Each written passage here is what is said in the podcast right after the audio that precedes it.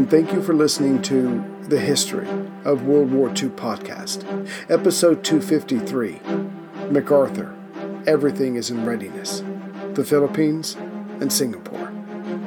Last time, the various Japanese amphibious forces had launched, now that the American military presence at Pearl had been humbled. Given Yamamoto's window of opportunity of six months to a year, it was imperative that the resource rich possessions of the Western powers in Southeast Asia be brought under heel. As for the Philippines, notwithstanding the presence of General MacArthur and his growing force of troops and airplanes, as it was in between Japan and the Dutch East Indies, with its tea, sugar, tobacco, rubber, quinine, and oil, it was necessary to invade there as well. Hence, the Japanese invasion force in southern Formosa was ready to set sail. And now, given the legendary status, even if mostly self inflicted, of General Douglas MacArthur, it's worth going over the story of the attack on the Philippines in some detail. At the very least, to examine MacArthur's actions, or lack thereof, during the initial stage of the approaching Japanese. Every military of every country worth its salt prepares war plans against most, if not all, other major countries, be they friend or foe. That is simply the reality of politics, that they sometimes break down, and today's friend is tomorrow's foe. Hence, a plan of some sort, even if it never sees the light of day, is necessary. Successful wars are generally not an impromptu affair. So, during the 1930s and through the early 1940s, Washington had been changing its war plans concerning Japan as the political tension with that country rose and fell, given Japan's heavy handedness in China. Plan Orange, the latest plan in the 1930s, was considered out of date, as those in uniform back in Washington considered that the next war would not be against a single country, but probably an alliance of several countries. Hence, Orange gave way to a rainbow scheme. And one aspect of the Rainbow Plan was based on there being a two ocean war with the United States, allied with Great Britain. And probably because of this, in whatever war was to come in the future, it was decided that Europe would have priority for it would not be prudent to focus on Asia first and allow Great Britain, the partner, to be forced out of the conflict. This was the reality that MacArthur, as the recently appointed commander of the Philippine Department of the U.S. Army, had to deal with, even if he did not like it, and he did not. For now, if war came to Asia, his responsibility was to hold Manila Bay on the southern end of the largest island, Luzon, and its adjacent lands, to allow the U.S. Navy to have a safe harbor once any war in Europe was over. But as much as MacArthur had bridled at the various Orange plans over the years, Rainbow Five, the latest, ignited immediate consternation. Why had he been struggling for the last six years if the majority of the Philippines was to be sacrificed? Only to be rescued later, but probably by then in a state of complete destruction. Hence, with the attack of Pearl just two years away, the general started his own campaign against Army Chief of Staff General George Marshall and the Secretary of War Henry Stimson to expand his area of responsibility that was to be safeguarded. And he wanted the men and the material to make it possible. His first mistake. Washington was doing everything in its power to grow the U.S. military in all its forms, which takes time and money. But in late November of 1941, MacArthur won his war. The Joint Army and Navy Board altered Rainbow Five to read that the general's new areas of defense were to be all land and sea necessary to hold the entire Philippine archipelago. But it went beyond that. MacArthur's second mistake. If war came, he was also to assist the Navy in their raiding of Japanese sea lanes and launch airstrikes at all enemy positions within his reach. Further, he was to help the British and Dutch in defending their possessions. This meant adding on Malaya, Singapore, and Java. But MacArthur said that he and his as yet tested Filipino troops and his air arm could get the job done. One of his last mistakes. And as Washington was more than preoccupied with the building tension with Japan and the events in Europe, the uniformed men back home took him at his word. Their mistake. But in the general's defense, had the Japanese waited until April of 1942, he would have probably given a much better account of himself. Alas, the Japanese knew this. In truth, MacArthur had put up one hell of a sales pitch, and Washington bit hard.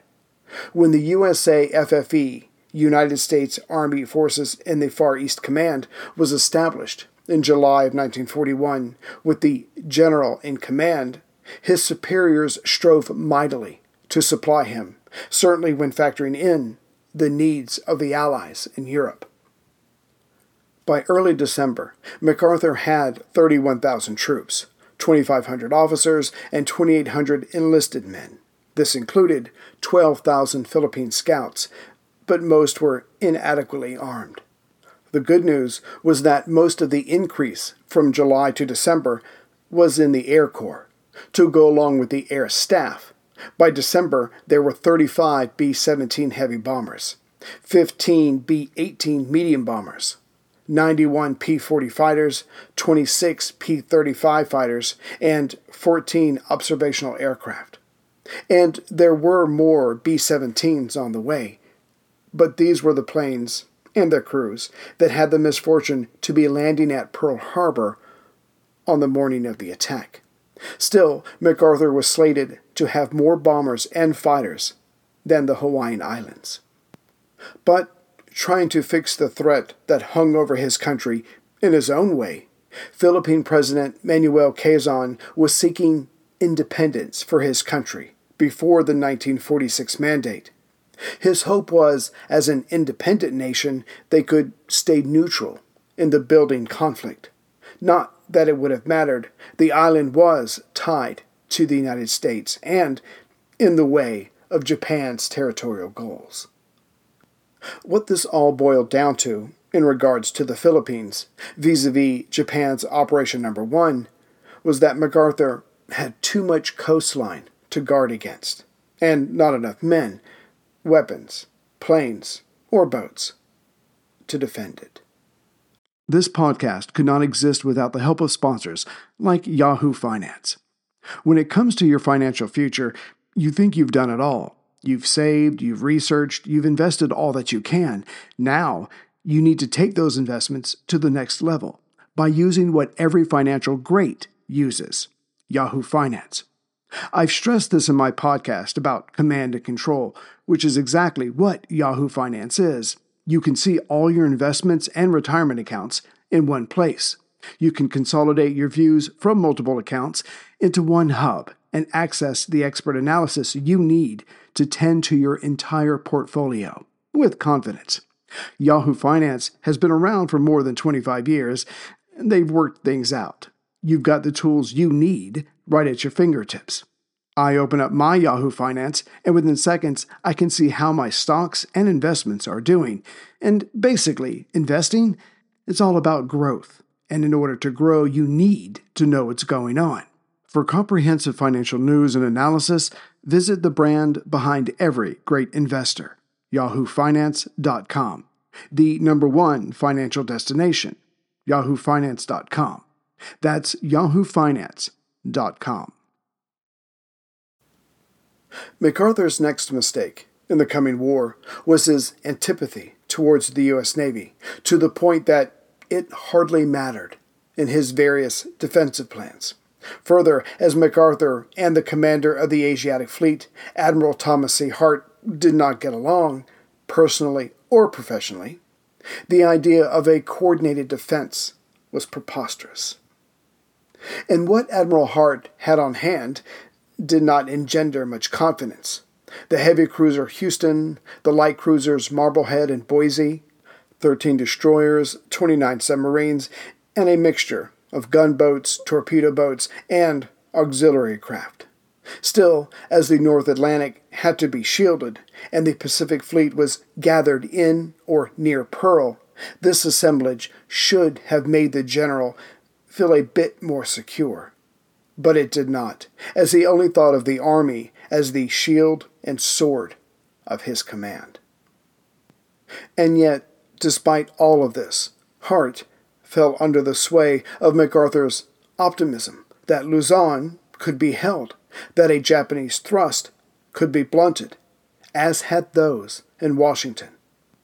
So Hart asked Admiral Harold Betty Stark, Chief of Naval Operations, could he concentrate his naval forces in Manila Bay.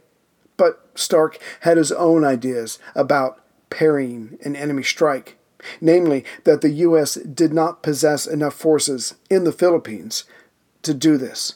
So the answer was no, coupled with an order to disperse his fleet. As November of 41 ended and December began, MacArthur still felt strongly, despite blunt warnings from Washington, that if Japan attacked, and that seemed likely, as FDR was determined not to make the first move, that the blow would still come in the new year. To this, Admiral Hart and Francis B. Sayre, the High Commissioner of the Philippines, gave their dissenting views. But MacArthur rarely took other views into consideration, and it seemed orders, as he was told again should hostilities occur, you will carry out the tasks assigned in Rainbow 5. But the general would make his own determinations, according to his own worldview which was, as he told Washington, everything is in readiness for the conduct of a successful defense. Then events moved apace. British Vice Admiral Sir Tom Phillips met with MacArthur and Admiral Hart, to which the general again stated that the trouble would not come until the spring. But when the two naval officers were alone, they talked over implementing Rainbow Five regardless of what the general would do. And making the situation even murkier, Admiral Phillips agreed with Hart that Manila, if it could be held, was a superior base to Singapore for future operations. Yet this went against the entire British position so far in how to fight the Japanese. Meanwhile, Admiral Hart was told, unofficially, that even if Japan attacked British or Dutch possessions and nothing American held, Rainbow 5 would still be activated. At 2:30 a.m. December 8th in Manila, which was 8 a.m. in Hawaii December 7th, an unencoded message came through. The duty officer at the moment was Marine Lieutenant Colonel William T. Clement. The message read simply, Air raid on Pearl Harbor. This is no drill. Clement called and awoke Admiral Hart to say he was coming over. The message was read out, and Hart sent the following to his fleet Japan started hostilities. Govern yourselves accordingly.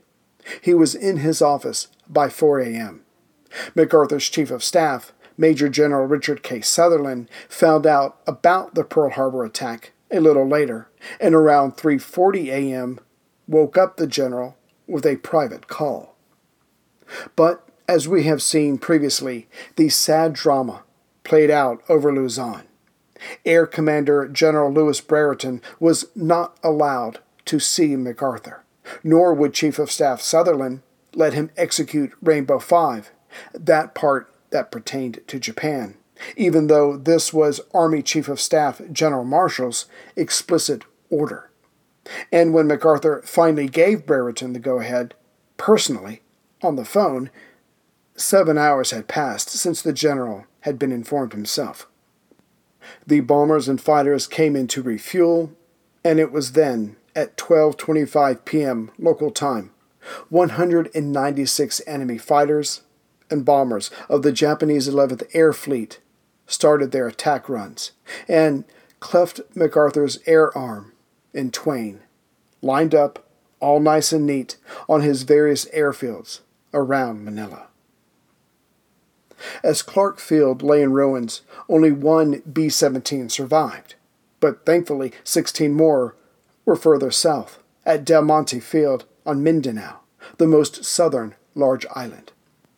Army Chief of Staff Marshall sent another request for an update to MacArthur, but it was not until the evening of December 8th, local time, a good eight hours after the Japanese bombers had left Clark Field, that the general replied to Marshall Our air losses, heavy, and enemy losses, medium.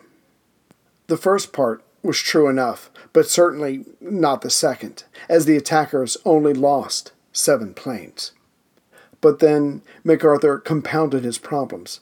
Not that he probably saw it that way, by also saying in his telegram, launching a heavy bombardment counterattack tomorrow morning in southern Formosa. Considering all that had happened, this was an out and out fantasy. As there was a war on, there wasn't much time for questions or recriminations.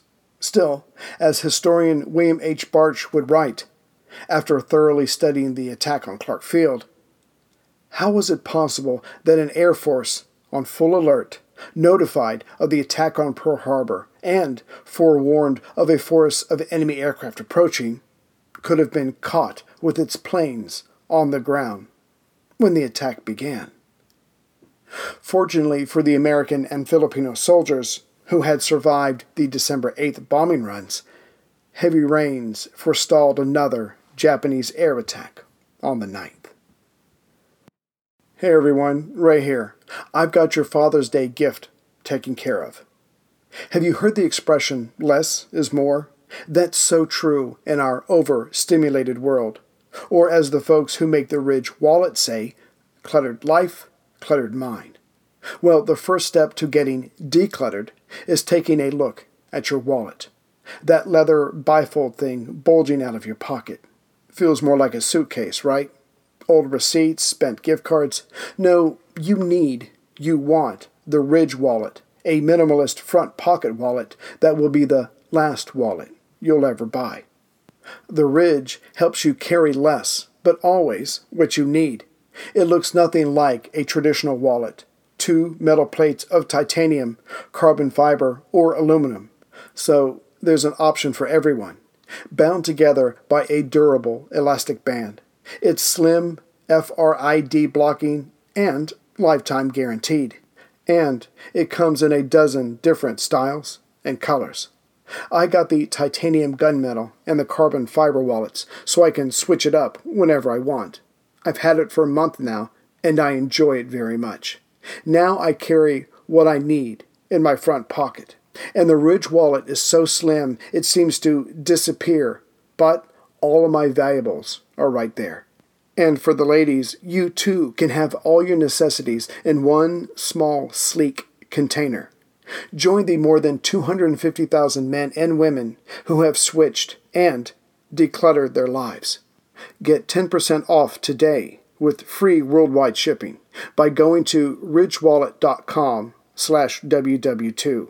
That's ridgewallet.com slash ww2 and use code ww2.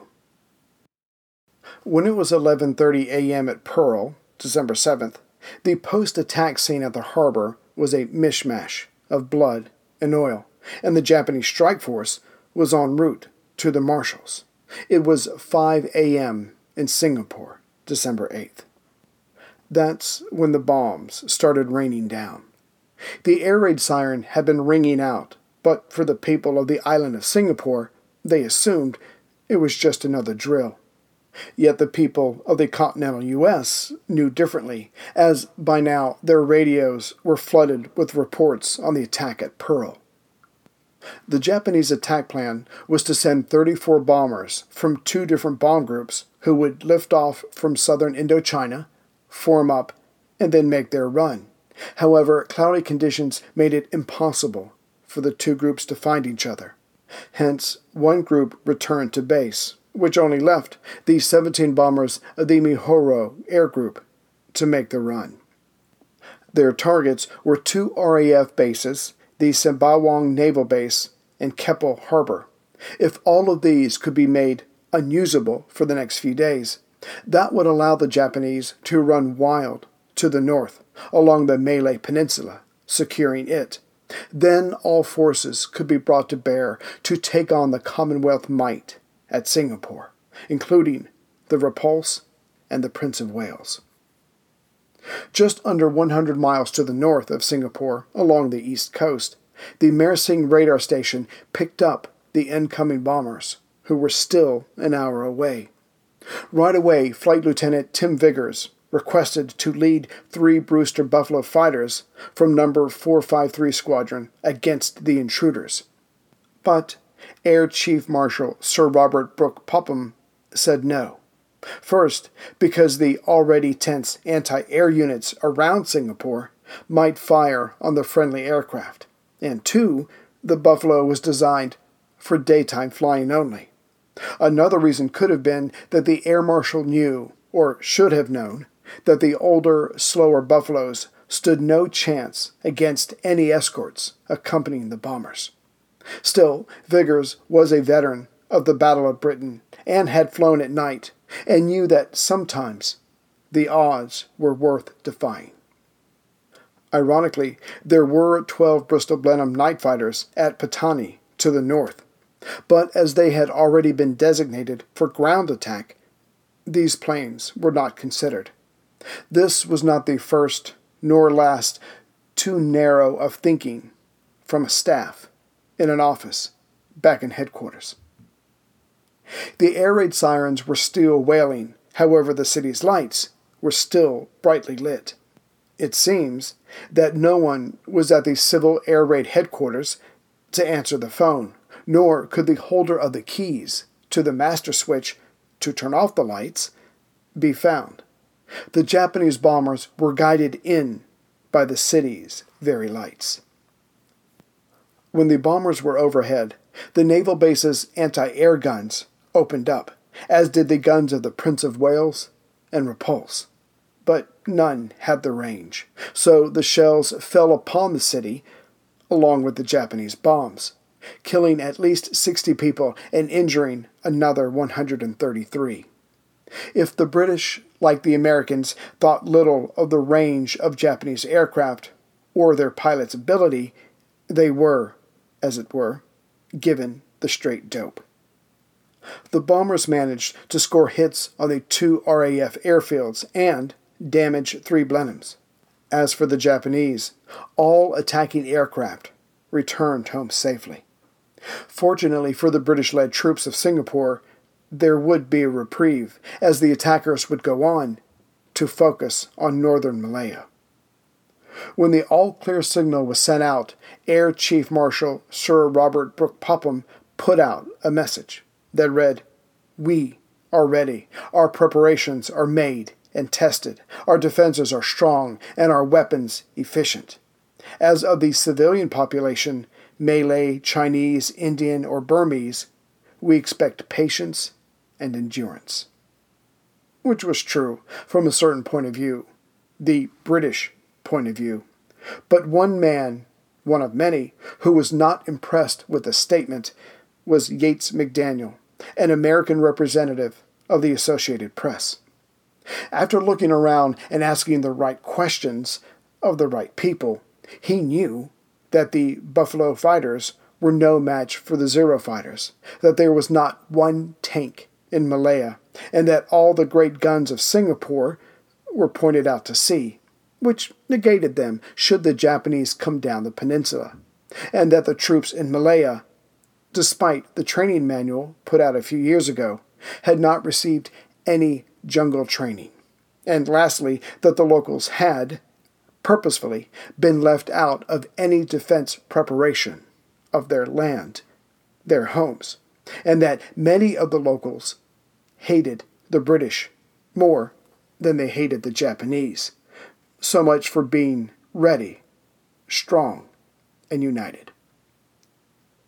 Before the day was out, the reporter McDaniel was asked if he wanted to go along with Admiral Tom Phillips, who would be taking the Prince of Wales, Repulse, and several destroyers north along the coast to check the Japanese. McDaniels declined as he was the only AP reporter in the area. Force Z, the fleet's designation for this assignment, headed out that afternoon. As it departed, Admiral Phillips asked Air Vice Marshal C.W. Pulford for air cover on his sortie, but Pulford hesitated, as his airfields in northern Malaya were already out of commission due to Japanese bombing. The best Pulford could do was promise that tomorrow, December 9th, there would be air cover, but he seriously doubted there would be any for the 10th. As the ship sailed out, Pulford now knew that he could not even keep his promise about the 9th, so sent the following radiogram Regret fighter protection. Impossible. The Admiral's response to this was, Well, we must get on with it. Unknowingly, or not, Phillips was about to pit the old world's manifestation of military power against its newest cousin, unencumbered by gravity and heedless of tonnage. Postscript. Now, this is just my opinion, but when Sutherland called MacArthur at 3:40 a.m. and told him that the Japanese had hit Pearl, I can't believe that the conversation was simply one of informing the general. MacArthur had told everyone that not only would the Japanese not strike until April or so, and this is just another guess, but a part of his confidence that he would be able to hold Luzon was from that belief of a later engagement. Hence, the call had to stupefy the general, and Sutherland, being fanatically loyal to MacArthur, as he was known to be, probably discussed ways to spin this. After all, they were not prepared, which Sutherland would have known slightly better than the general, because the latter barely ever left his headquarters. Either way, the blame, as would any resulting glory, had they been successful, has to be laid at the feet of the person at the top, MacArthur. But the general would go on to make even bigger mistakes, which would lead to 100,000 men trapped and left starving, proving the general was all too human. Grand Canyon University makes earning your degree possible with over 130 academic programs for traditional campus students, with more than 80 bachelor's programs offered online. GCU provides you with the personal support you need, from complimentary unofficial transcript evaluations within 24 business hours to scholarships, academic support, and your GCU graduation team, led by your own university counselor. Find your purpose at GCU. Private, Christian, affordable. Visit gcu.edu.